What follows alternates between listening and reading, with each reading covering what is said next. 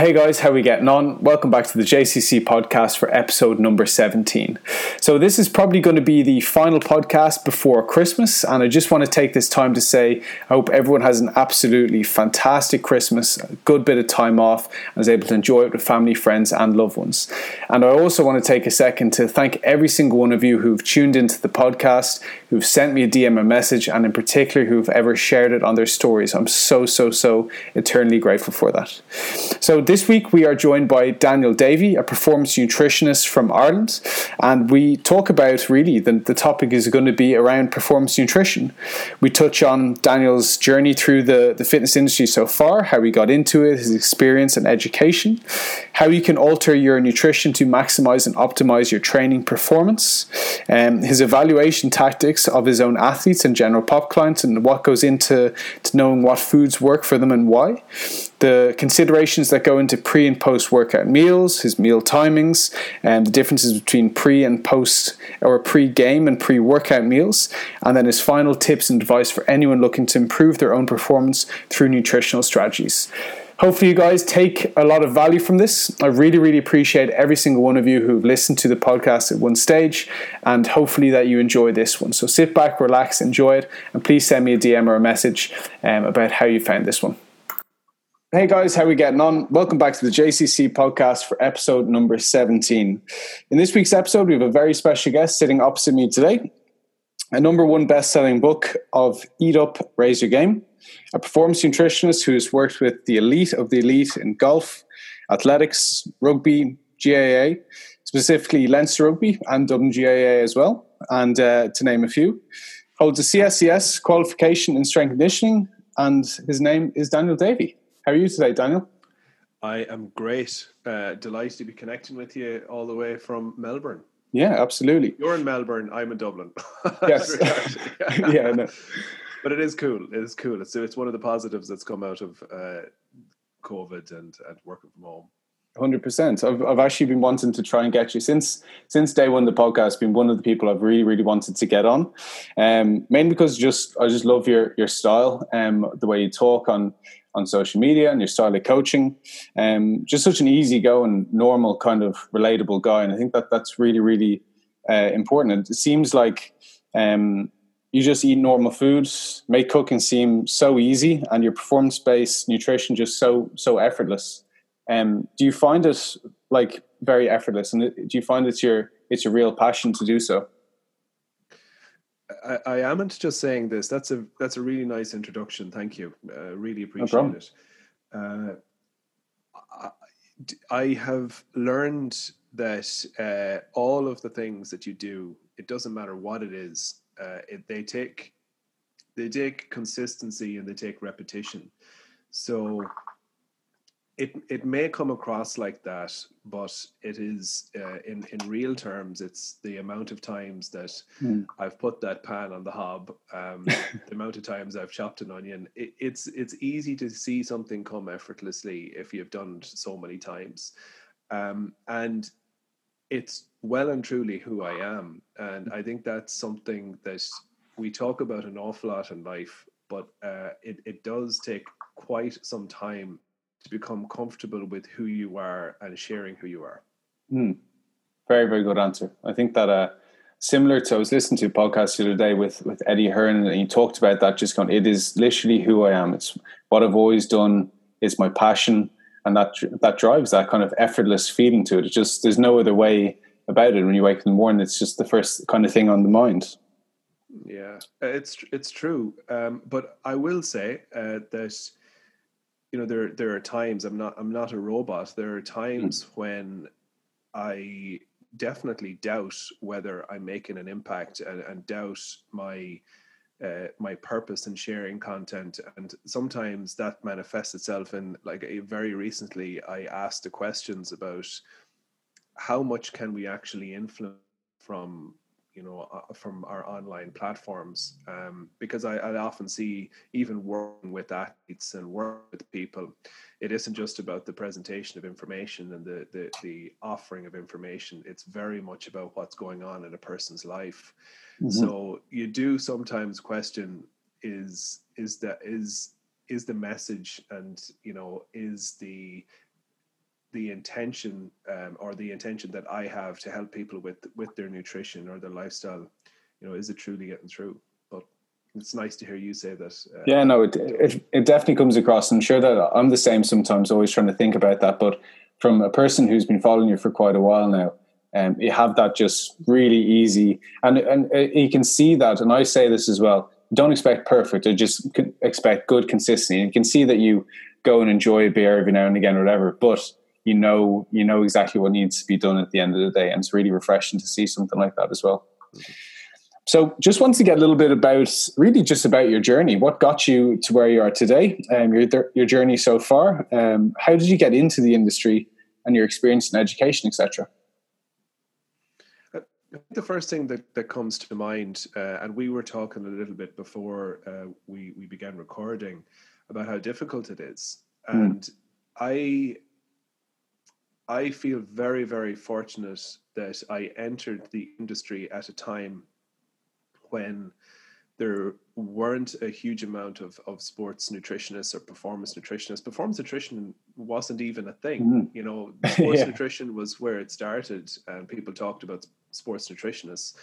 And uh, I was, I, again, I haven't actually said, uh, I don't know if I have actually said this before on, on any podcast or discussion online. Um, I felt, even with the route that I went, uh, I felt, I don't know if the word is insecure, but I didn't go conventional route. You know, I, I looked at people around me and people who were sports nutritionists, and they had done uh, degree in sports science, a master's in sports nutrition, and maybe a PhD, and then people who went different routes. They they had undergrads in, in dietetics and sports masters and I, I, I had um, an, an ag science and, and food science. Really? Wow. Uh, undergraduate. Yeah. Yeah. Interesting. Uh, and I only fully discovered during that degree at maybe the age of, of 21 that hold on a second it's it's definitely not in the animal industry that i want to work. It's not in the farming side of things i want to work. I want to work i'm an i'm an athlete myself. I yeah. want to implement this information. I want to help others. So i started to redirect all of my learning towards that and do completing modules and assignments and things like that that would showcase the fact that this is where my interest lied and begin to apply for for a master's in, in that area. Um, fortunate enough to to get a master's or to to be accepted on onto a master's program that was much more nutrition for prevention prevention of lifestyle related disease. But I again chose all the modules and yeah. things that would allow me to to to focus on sports nutrition. And from there, and I've this part of the story I told multiple times. I worked jobs and in you know for free and, and jobs that I I hated marketing mm. positions. Uh, I often tell the story about having to get up at four o'clock in the morning to go and hand out fruit juice on Leeson Street Bridge uh, just to pay my rent in Dublin, and wow. that's what life was. You know yeah. that that that's that's what it was. I did eight months of an unpaid uh, internship in in UCD where they let me come in and sit uh, and just observe. And, you know, at that stage, people were so cautious about nutrition and so protective of their athletes that I didn't even know if I would get a reference for that work. So it, has been a long, long journey. And uh, th- there's so much talked about perseverance. There really is. But mm. for me, I just in every single job that I did at, at each step, I I do I I do have perseverance and I did persevere. And when the opportunities came up, I did believe that I was ready for them, and that's how I delivered on them. So interviewed for for for those positions and and was fortunate enough to get them. Yeah, absolutely. And what what were those positions exactly when you did get in? What was your foot in the door? My foot in the door, uh, and this is a very Irish thing, really, really Irish thing. But this is the reality of also this is the reality of the industry, and yeah. I I definitely don't mind saying this.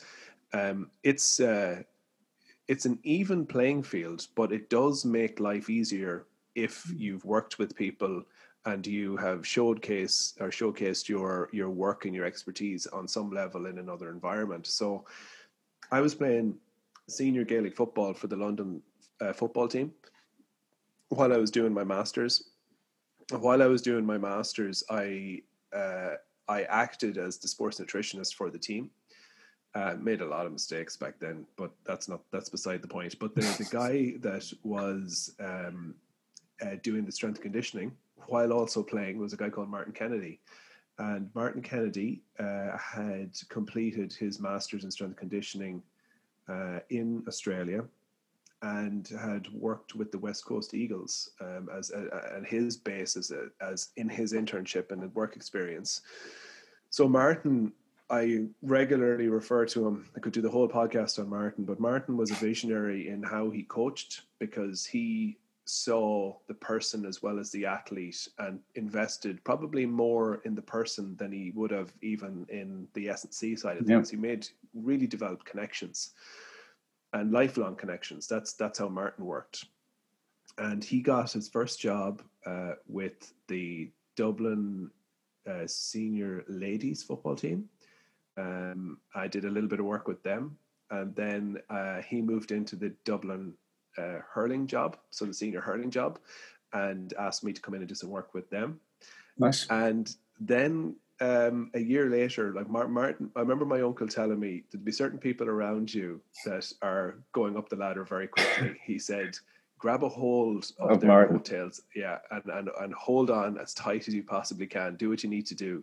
So Martin then um, was asked to be the he- head of strength conditioning for the Dublin senior team a year later, and asked me if I would come along with that. Wow. So um, I had to interview uh, for that position, as you would expect, mm-hmm. um, and I had to prove myself at each step. But um, Martin Kennedy uh, was my ticket into the industry, and I've I'm forever grateful for him for that. Mm. And would you say then that's a that's a great story? Actually, it's funny the two of you came through through together. Um, would you say that you say that um, you used to play GAD high level? Um, it for London GAA team, did you say? Yeah. Yes. Would you say that being over there and being in that kind of environment really sparked your interest for for what you wanted to do? Um, kind of the opposite. Really, I was totally disillusioned. Okay. Uh, yeah, I, I. So so what what happened when I went? For, so first of all, in UCD, I played um, I played football in, in UCD at Sigerson level, and I was surrounded by people with the same mentality, and like in UCD, everybody wanted to play for their county teams. Everybody wanted to be better. People around you were pushing you all the time, and I, I like I, I, I, I'm unfortunately that just wasn't the case when I went to London, and there were instances where you know people went to training and then we were spotted coming out of of of McDonald's, uh, you know, for the recovery meal, like not taking whatever recovery drinks that were provided, or maybe not provided, but you're supposed to bring yourself. Um, mm-hmm. I remember doing a major project um, that was looking at the macronutrient intakes of of elite GAA athletes, and I couldn't collect enough data from the London players. they just wouldn't do their food diary.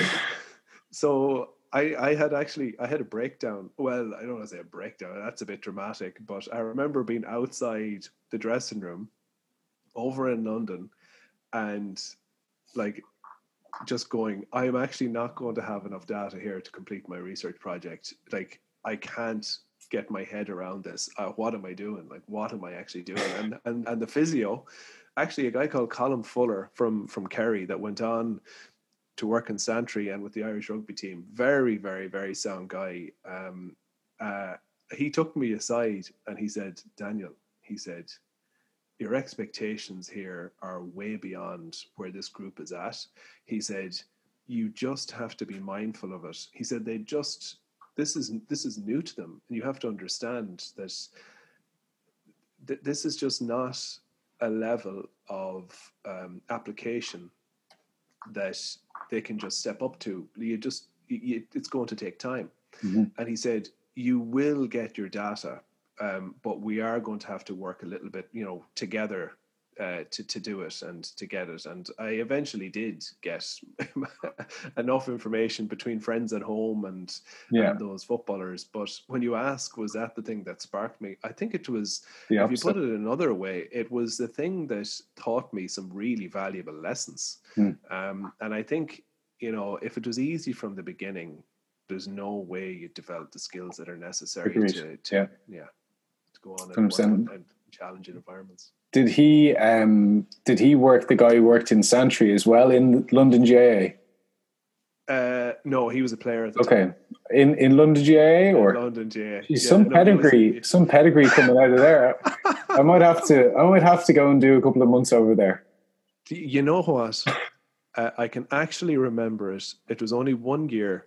I can actually remember it as one of my favorite ever experiences it was I can imagine incredible, absolutely incredible. And I, I actually that year, um, I, I the beginning of the year I broke my leg, and then uh, at the beginning of the season, um, about seven months later, I broke my leg again, and I like had a really tough time trying to make it onto the squad, make it onto the team, and and all that. And and despite that experience and how bad it was, and sleeping on floors and everything, there's so much that can be said for for group spirit and for team morale. And uh, we nearly had the, the the the first like we nearly beat Leitrim in the championship that year mm. just you know for the combined energy that was there. Yeah. Wow great story. God, that was some geez I never I never expected to talk about my time at London GAA but then yeah. this, uh, that, that, that's that's the way these things go.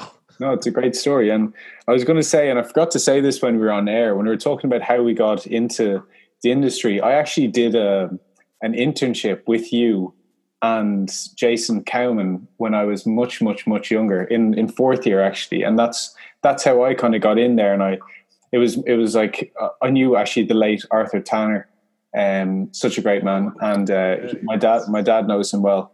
And he was able to get me a foot in the door, and he said, "You know what? We'll just. I'm sure you were like, oh Jesus, this this young kid coming in. We'll just show him the ropes or whatever." So I did a lot with Jason uh, Cowman and then with yourself for, for a couple wow. of days. And then it really sparked me interest. I was just like, oh yeah, rugby, Leinster, unreal. Can't wait to get in there, just see the players, whatever. And then it really sparked that interest where I was like, wait, you, you mean that if they eat this sort of food and then they train at this velocity or at this load, they can improve their performance on the pitch? That's crazy.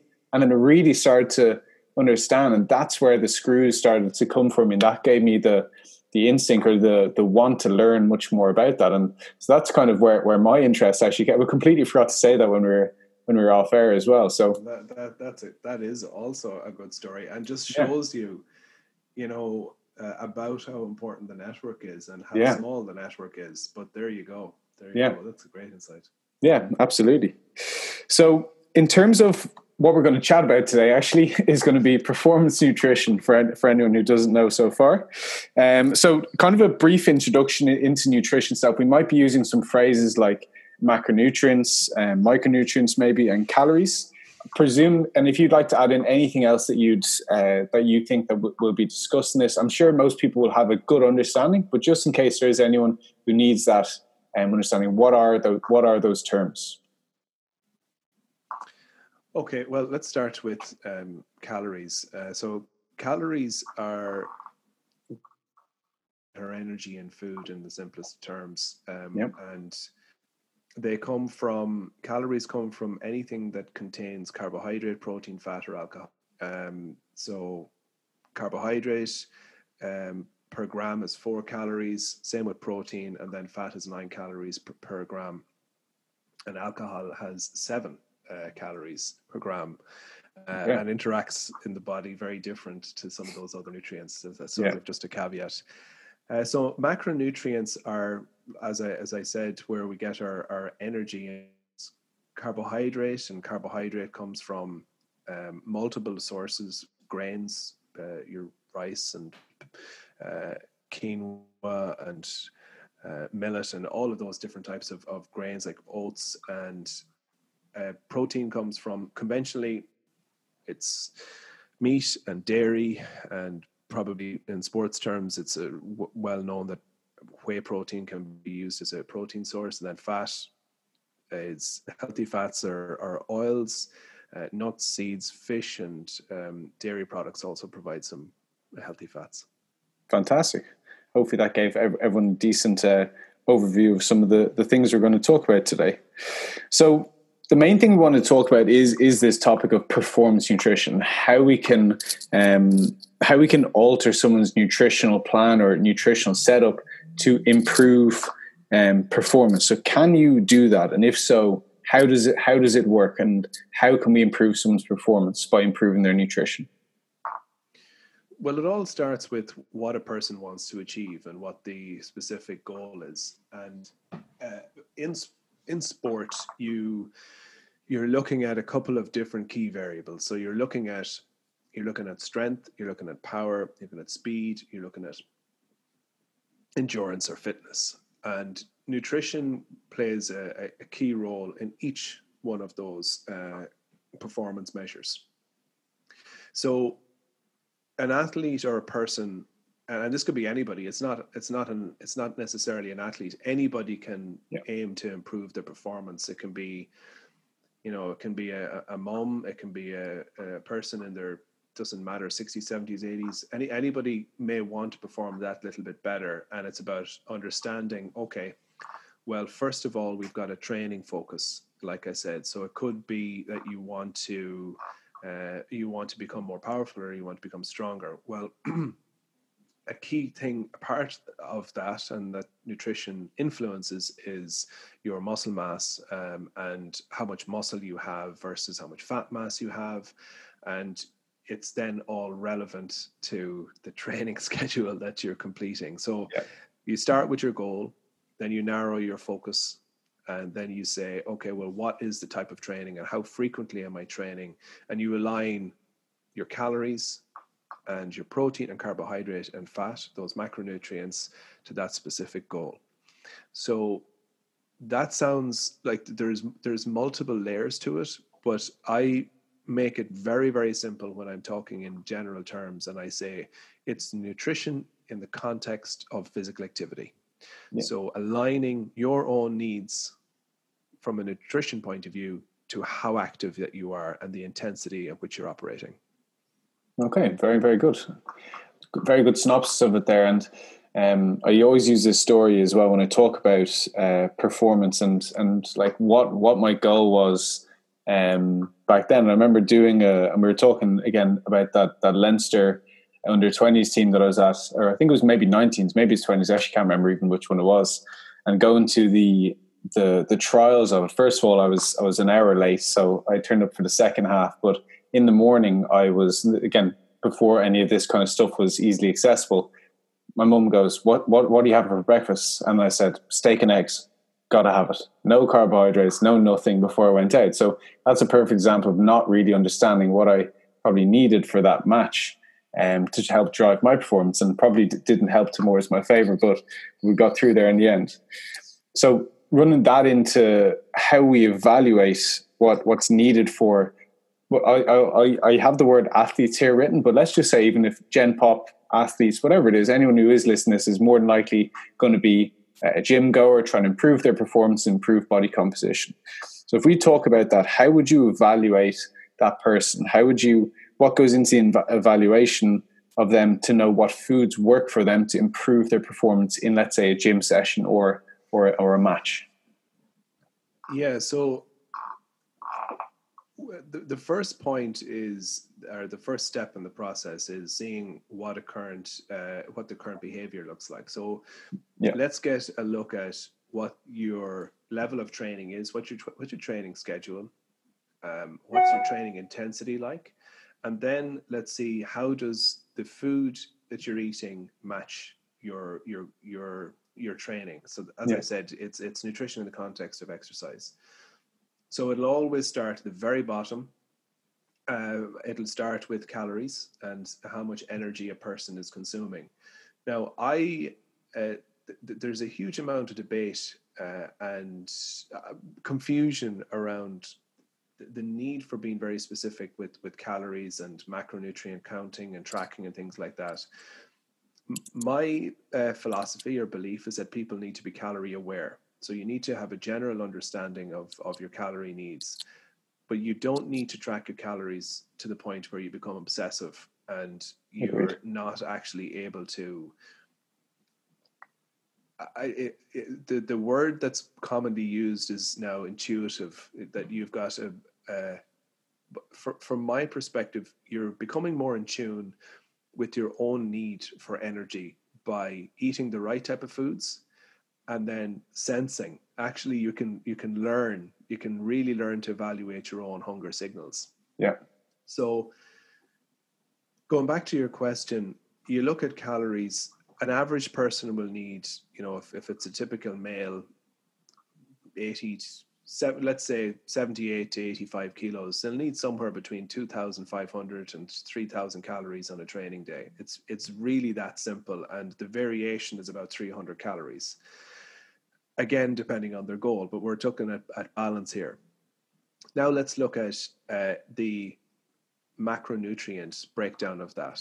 So are people hitting their need for protein? And I always start with protein because protein, in my experience, is the easiest thing to understand. And it's the easiest thing to evaluate when people are looking at their food.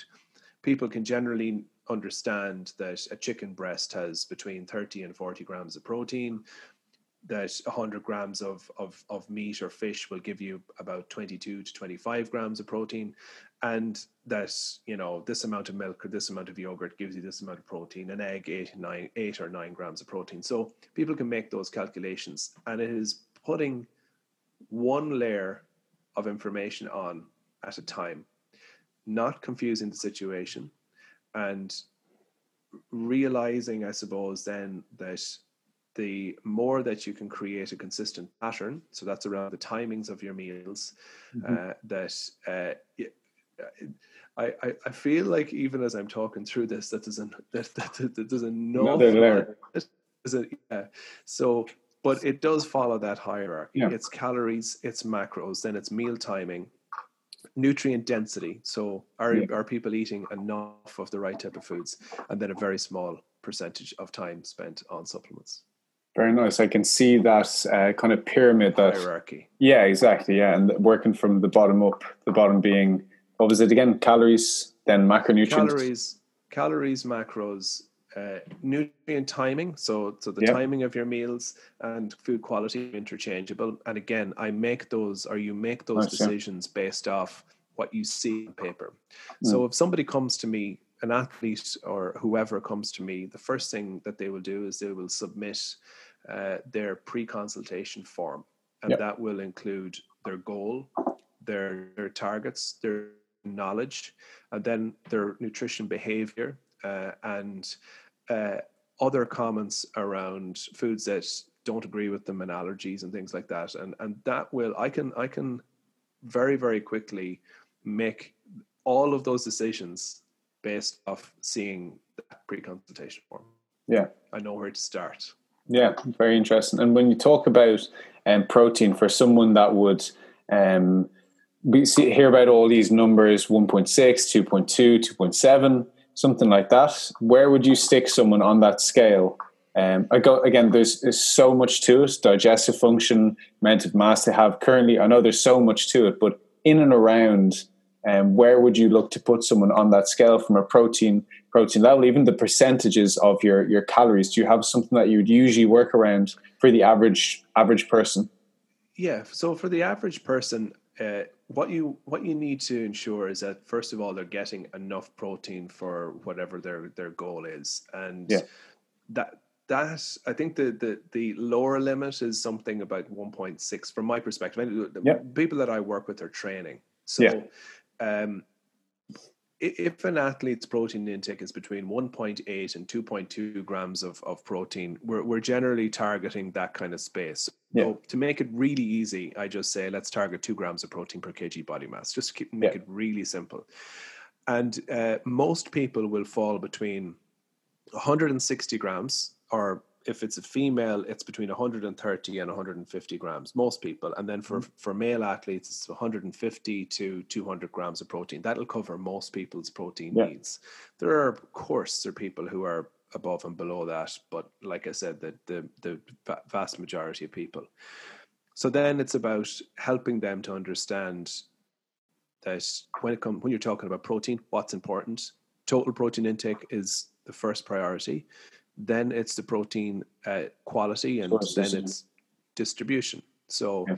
you're talking That's about so. three kind of key things, and I will use a visual graph to show. Okay, are you just having two slices of toast uh, in the morning? Do you know how much protein? Because because yeah, yeah. The, the, the the more that you can engage people in conversation and get them to reflect and get them to realize where the deficits are, the more chance you have of changing a person's behavior.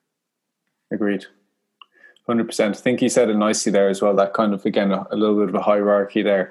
Um, and then use it as a bit of a reflective practice. I use it in my check ins every single week, is just reflect on the week. What have we done well? What have we done? What do we need to improve upon for next week? But I think that just that process or that practice for everything, let alone from nutrition, performance, whatever it is, just in that is very, very important. And I think the one thing that that I took there as well was that we need to get the sources right as well. Like, and I know some people will say to me, but what, like, if you look at their, their meal plan or if you look at their food diaries, then like half their protein they're getting from carbohydrate sources. Like, oh, I can get 10 grams from my oats. And so I'll just eat way more oats and this, whatever. And they're counting it up. And then you actually look down, you say, we're only having two eggs and a chicken fillet and one scoop whey a day. And the rest is all coming from carbohydrate sources. Do you find that a lot? And, and how would you go about um, tell, or trying to coach someone to putting more more f- total protein sources in there? I I I um uh do I find that a lot? I think there's a lot of confusion around macros in general. Uh, my biggest issue, and again, I suppose not to go off, I don't, I'm, not going a different direction in the conversation, but I think one of the biggest issues I, I will see with track is uh, a lack of focus on quality. Mm, so agreed. If you can focus, yeah. So it's like people want to use protein bars or Halo top they, ice creams. want to, yeah, or, or emphasize yeah. Uh, something or uh, within their that, that that's easy and that's convenient. Whereas going back to the simplicity of food, uh, uh, this is why I invest so much energy and so much time um, on recipes is that if you can understand that this recipe and this meal provides 30 40 50 60 grams of protein whatever it might be yeah. that'll really make your life that much easier. So the way that i educate is is that is um is that have you ever seen you've seen that diagram of where you've got uh, here's your knowledge, your information, yeah, here's yeah. your skills and your desire bit in, and motivation. in between. Yeah, and it, you, you need to kind of encapsulate all elements. So the skill component and the information component they go hand hand in hand. Uh, so you you're investing in both. So that's why my expectations when you talk about people's reflections my expectations is that people are practicing this in their in their lives and if I've I've seen it over and over if you focus enough on the quality then the overall targets that you're setting are an awful lot easier to achieve hmm. nice I know a, a, lot of clients do ask me, Josh, do you have any cook or do you have any uh, what what do you say recipes? This and I always say, I remember one of one of my good friends, Adam, said this as well. I'm a coach, I'm not a cook, unfortunately. So um, I think they can de- they can maybe get, send you a message and you can give them a couple of recipes or, or buy the book. Um, probably probably the easiest one. Yeah, and and look, that's what I've tried my utmost to yeah. do with every single resource that I've provided. It's like, how can I make this as easy as possible for people to follow? Yeah. And what I what what I, I guess you know, if you were to ask me what are my bugbears in life, you know, what what are the things that do kind of i'm not going to say i'm not going to go as far as they get under my skin but they de- definitely irritate me at a, at a high level yeah it's where i get messages where people say, "Can you send me the recipe for that?"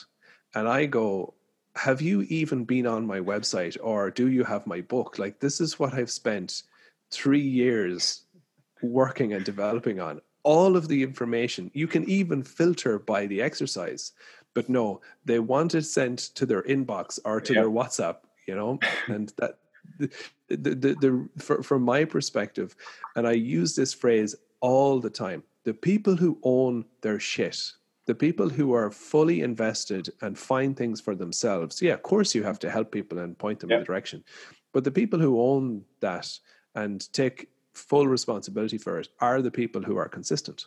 Yeah, 100%. I do get that quite a bit as well, where it's just, I'm in this position now, and I'm sure you get it as well. I need to get to here. How are we going to get that? And it's like, that's actually what I what I do. It's it's coaching. So if we'd like to jump on a consultation, or whatever, we can run through that process. But I guess people are just just want to be in the, want to get as, mo- as much information. And, and, listen, I have to say hats off to people that they want to learn, and everyone's not just sitting back letting the world go by. They're on the hunt for information to make a positive change in their life. So I kind of uh, have to take my hats off to them sometime. Um, in terms of you, you mentioned one of the things there that, that sparked something in my head. Um, meal to, or not meal frequency or protein frequencies across the day, what would be the numbers that you look for across the day in, in, in spiking uh, or protein hits across the day? I think there's so much confusion about this. So, so the reason I, I went back off the uh, that the the reference to the hierarchy is because we know that total intake of protein is the most important thing over the mm-hmm. course of a 24 hour period. So if you want to ensure that you're going to hit that target, whatever that target is from a performance point of view, your total protein intake is the, is the most significant variable.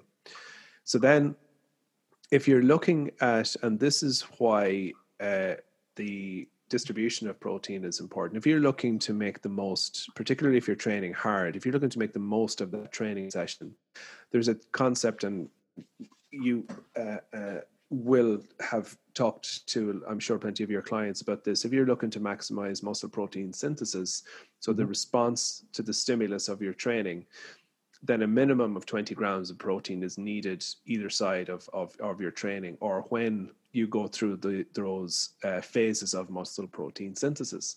Yeah. So the optimum dose, it, it, uh, the evidence would suggest it's a minimum of four, four uh, hits across the across the course of the day.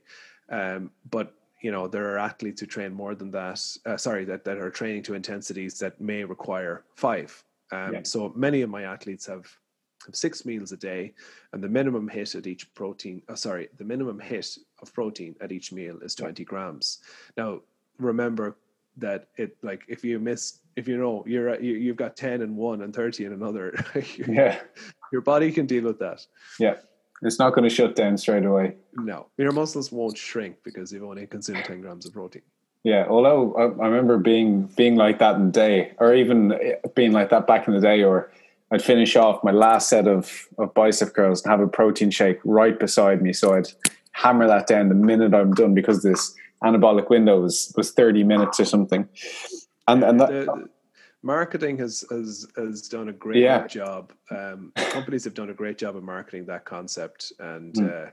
uh, uh, I suppose neglecting to point out that the that the the the percentage differences are are so small. They they do matter for athletes. Don't get me wrong, but mm. in real terms, your your biceps or your triceps can wait half an hour. They can wait an hour or two. Yeah. Yeah, I was going to say as well, and I talk about this a lot as well on on meal timing or post workout, and something we're going to touch on after is giving yourself enough time to push parasympathetic dominance of the nervous system, so we can actually digest and utilize that food. But again, younger Josh definitely did not know that, and uh, he was there hammering away shakes. That is an important important point to note. Yeah, it is. It is for sure when we talk about pre and post workout meals or pre and post match meals, what is the elements and considerations behind that? Like, what is going to, we talk about, I talk about performance all the time to, for myself, for everyone that's, that's listening on this, on my Instagram page, all my clients, performance, performance, performance. We need to help drive and maximize performance to improve our body composition.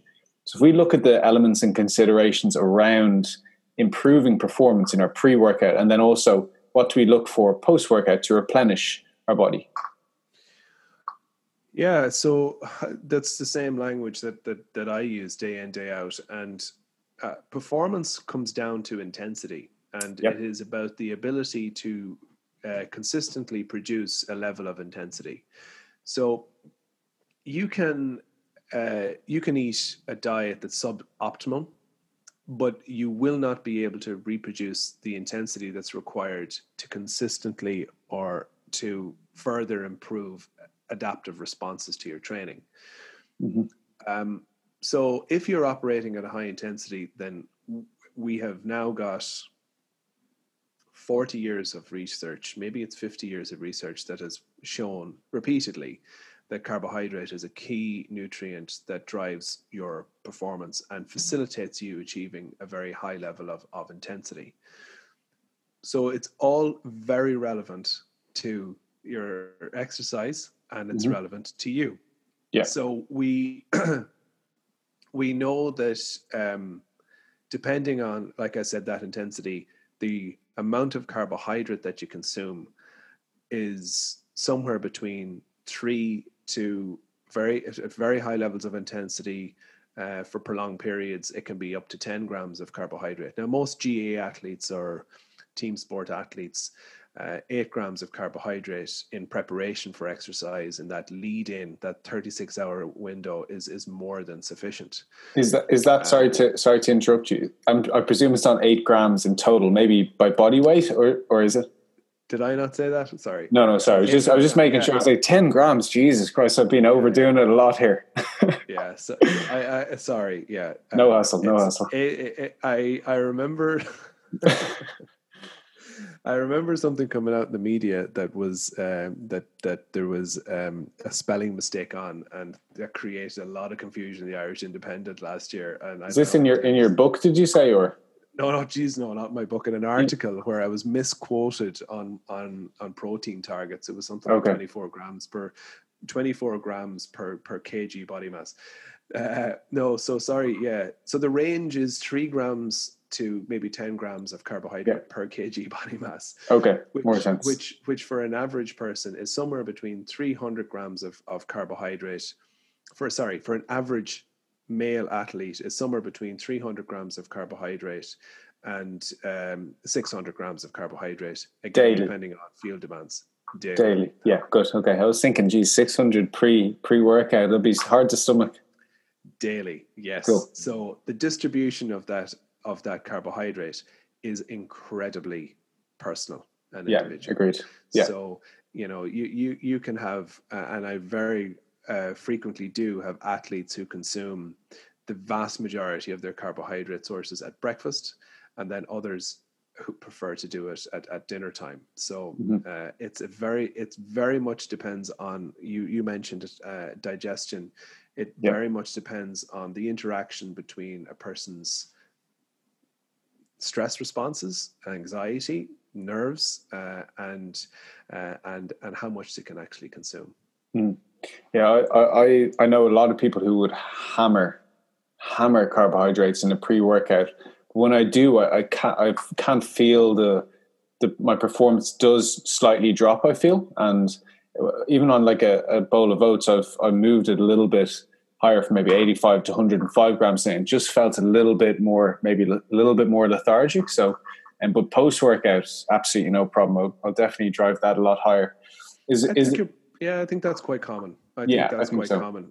But even I, I, would notice that um, uh, that even the type of carbohydrate so the the the sensitivity to digestion is is a huge variable yeah. And I I have athletes who can consume that 100 grams of carbohydrate in pancakes and uh, and creamed rice, but they, they can't do it because the fiber component um, and you know fiber plays a huge role in this. Yeah. But the fiber component in oats, so they couldn't yeah. do it from oats, but they can do it from fruit juice and they can do it from jaffa cakes. Hmm. Yeah, I think a lot of people actually, funny enough, you mentioned it as well. As cream rice is a huge thing in in the bodybuilding or body composition community, whatever you want to call it.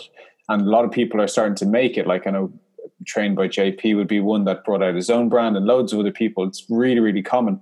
I, I'm yet to try it. I need to get a brand over here that actually do a decent one, but I heard it's very easy, easily digestible. That's the thing. Yeah, and that's the thing. And um, you know, the last thing that you want is multiple trips to the toilet in in preparation before you know mm. any uh, training or before competition. That's what you're looking to avoid. So mm. the management of your fiber intake, or, uh, and just uh, a quick deviation, uh, something that I learned the hard way with the vegan athlete um, was how much the fiber element was um, contributing to GI distress before competition for for him.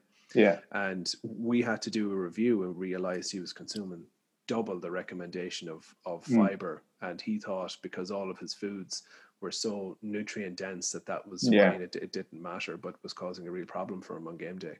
Yeah, it's funny, isn't it? He probably thought, um, um, all this food is such good quality, but then when you actually look into it, then you go, actually, that's probably what's causing that GI distress, as you said. Yeah. We talk about then, so that pre and post workout. Just I'm really in, intrigued to hear kind of what you, your thoughts on this. We talk about protein source before, protein source after, ideally easy digestible, maybe some whey protein supplement, carbohydrates pre and post, and your thoughts on fat or dietary fat. I would usually just program it in, in a kind of a, a pre workout meal, but would you think that it's um, either side, or what, what would you do with, with fat sources either side of a, of a workout?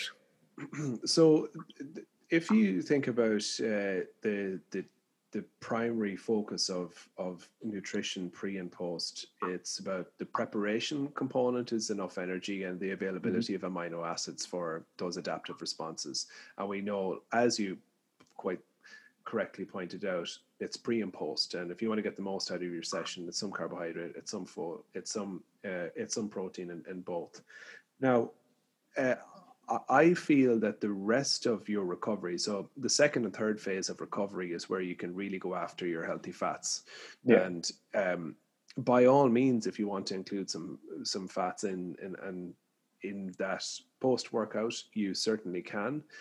Um, I think again, it very much will come down to how your stomach responds and the intensity of the session.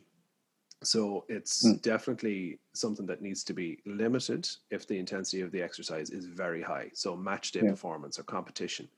But two hours afterwards, by all means, by all means, that's when we can make sure that we're consuming plenty of omega three and other polyunsaturated, monounsaturated fats for for general recovery and for the the again for the that that uh, hormonal response to our training yeah. to produce enough growth hormone and testosterone and um, for that essential repair.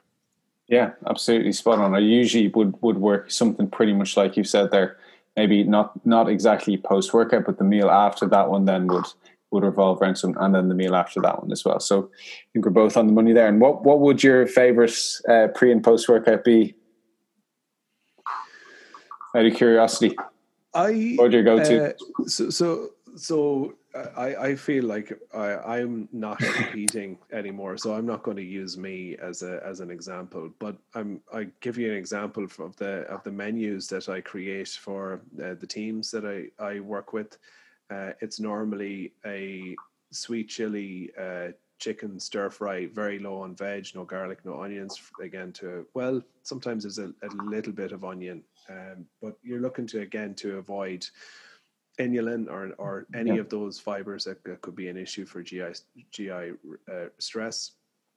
And uh, there's always three carbohydrate options, a minimum of uh, a minimum of three, sometimes four. Now that I'm thinking about it, so there'll be baked potato, there'll be noodles, and there'll be rice. And mm-hmm. so there's those those are the three carbohydrate sources. Afterwards, we'll always make a recovery smoothie.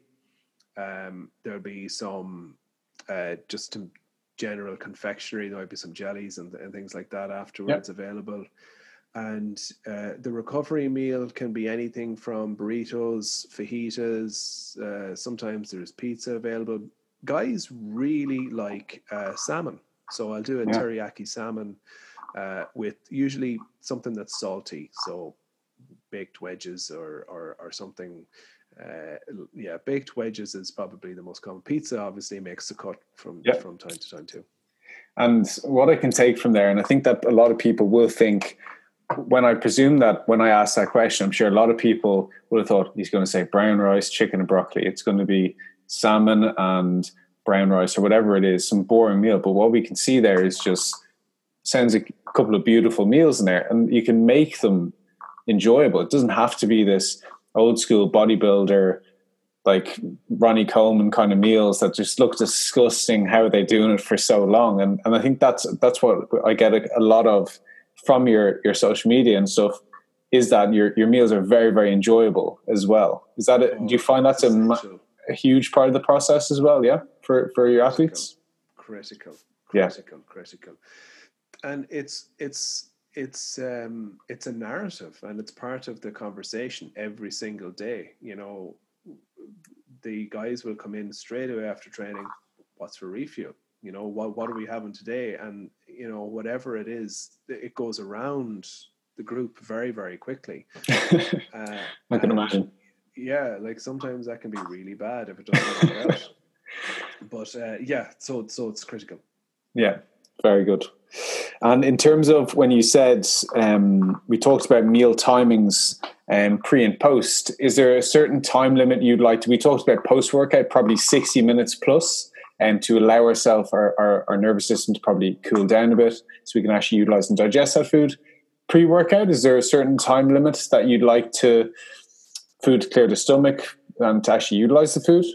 Yeah, I always talk about th- the the kind of three it's it's a minimum of three hours. I, I find anything mm-hmm. less than that, uh, you, you could be running into trouble again, depending on on the type of meal, of course. Yeah. Uh, I often talk about a friend of mine who used to play games and used to train, you know. after having a triple decker from O'Brien's like less than an hour beforehand. But we always joked that he yeah, he was always like he not that he was a statue, but he was one of those guys let the ball in high, you know, I'll deal mm-hmm. with it. So he wasn't doing the kind of running that the half hours and the half backs that, that needed to do. But three hours for high intensity exercise, um, and then actually an hour to 90 minutes can be fine if it's mm. just uh, if it's just a, a general gym based strength based workout yeah i'd usually say as well i think you, you clocked on the head there um, 120 minutes minimum, I think, just to, to allow allow it to clear for you to utilize. I used to genuinely, I used to be pretty much again pre and post work. It used to be minutes before. I'm talking, I'm shoveling in bowls of cocoa pops, bagels, croissants, whatever I could get my hands on before I trained straight into the session. It, uh, it felt great when I was back in the day, um, but now if I try to do that, I don't think I could I could actually lift anything. Yeah, no, I, that would be very uncomfortable. Yeah, definitely not the way forward anyway. And then, uh, is, do you do you run any kind of pre or post feeding checklists at all?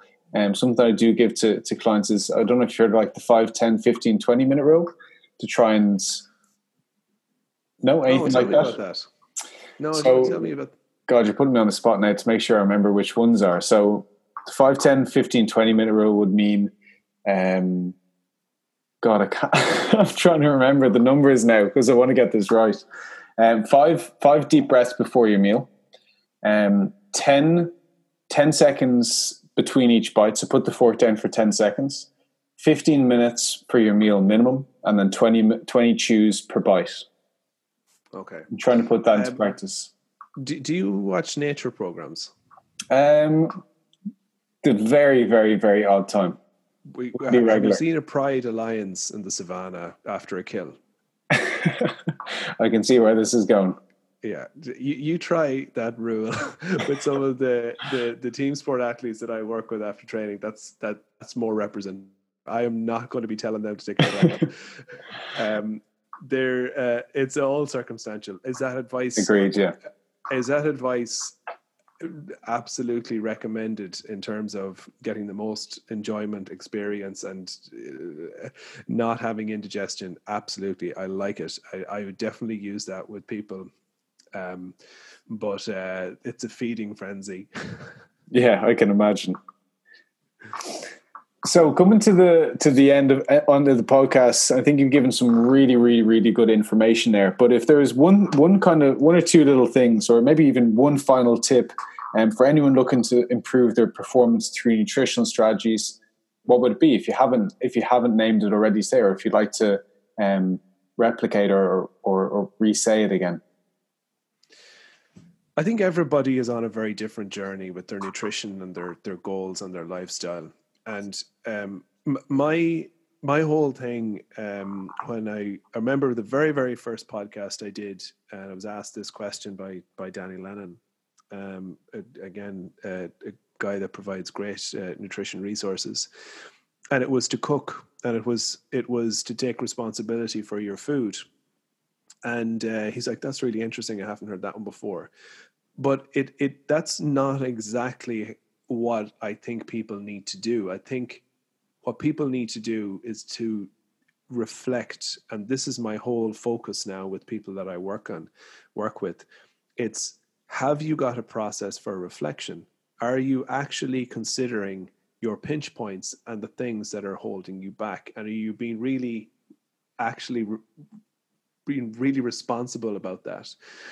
Because um, uh, I heard a, a, great reference yesterday. Um, I was talking to our, our our head physio at work, and I was talking about that that element of that that key moment where people change behavior, and he talked about pain and the exposure to pain, and he said it is only at a certain point of pain and frequency that people are going to be consistent enough with the rehab or the, the exercise that they need to do mm. to actually treat that pain. So I like that.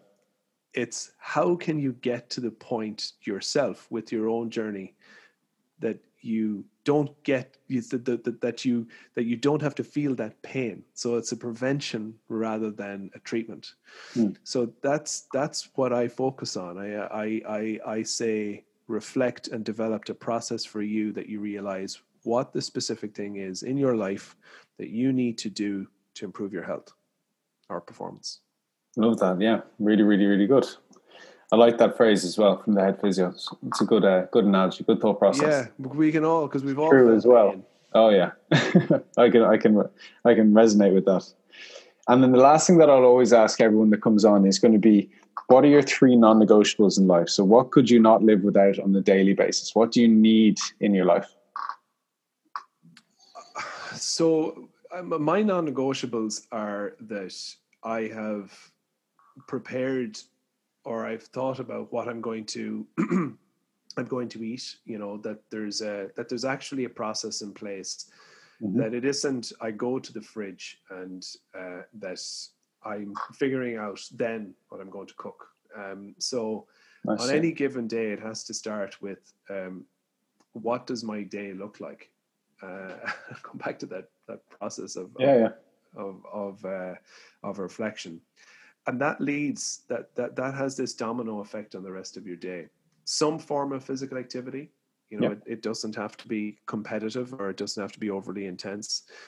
Um, and my my third non-negotiable, and uh, this is definitely very dramatic to say this, but it has been an absolute life changer for me and that is having a routine, uh, a consistent routine around my sleep. And um, nice, yeah. These these those three things are three of the four key pillars of performance. So when you invest in each one of those consistently, they have a domino effect on, on all the other pillars. Yeah. The other being uh, the other being stress management. Yeah. But if you can have a consistent wake time in your life, seven days a week, within an hour. Obviously, we, we're not robots. Your life can be an awful lot uh, more enjoyable, and you know you're not dealing with as much um, of of the issues that, that that arise from the sleep deprivation. Could, literally couldn't agree more with you there in the last part you said, and the sleep and stress. And I'll always say this on on my check-in sheet every single week. Sleep and stress are my two number ones there. How how good is our sleep hygiene? How consistent our sleep and wake times have been? what our stress manage, stress was, how do we manage it? And I say when that's very high, you can see every single one domino effect, every biofeedback marker after that, poor, poor, poor, poor, poor. And then when it's really good, then it's a good, good, good. Every single one of them. And I think everyone can take from that is having those those pillars, those really, really important ones. What was it? It was sleep, it was stress, it was food, and then yeah. physical activity. Having yeah. your foundations in place. So even if when all shit hits the fan, if you yeah. can have those in place, then everything seems to work still okay around, around you. Yeah, and and I always say that uh, life is not smooth. Um, you're always going to have issues, but if you don't have those pillars in place when yeah. life is really tough, then your your physical and uh, mental health will really suffer. Yeah, completely agree with you. I, I do say that a lot as well. That if you can just have those in place and they never go, no matter what type of day that I have, or I'm sure that you have as well, my food quality will be very good, my step counts will be hit, I'll get my daylight exposure, my sleep and, wait times will be the same. And once those are in place, no matter what's going on, you'll still be, still hopefully, fingers crossed, be in a good place otherwise. But um, Daniel, thank you so much for taking the time out of your busy schedule. I really, really appreciate you giving us some fantastic information in around performance nutrition, in particular around the pre and post workout window, which I know I asked a lot of questions about, but I was very interested in, in finding out. But uh, thank you so much for coming on and taking the time today. My pleasure. And just to say that if anybody is looking for recipe ideas, they'll, they'll find them on, on www.daveynutrition.com. Absolutely, and I'm sure everyone who's listening to this follows you on Instagram. But can they follow you, or can you give your uh, your handle yeah, there? So at at Davey Nutrition, and my name is Daniel, not Davey. you get that a lot, Davey. Oh my god, it's, it's you should re- rebrand Daniel Nutrition. No, that just didn't sound. It just didn't sound right. But uh, anyway, uh, that that's uh, me. Brilliant. Thank you so much. Thank you.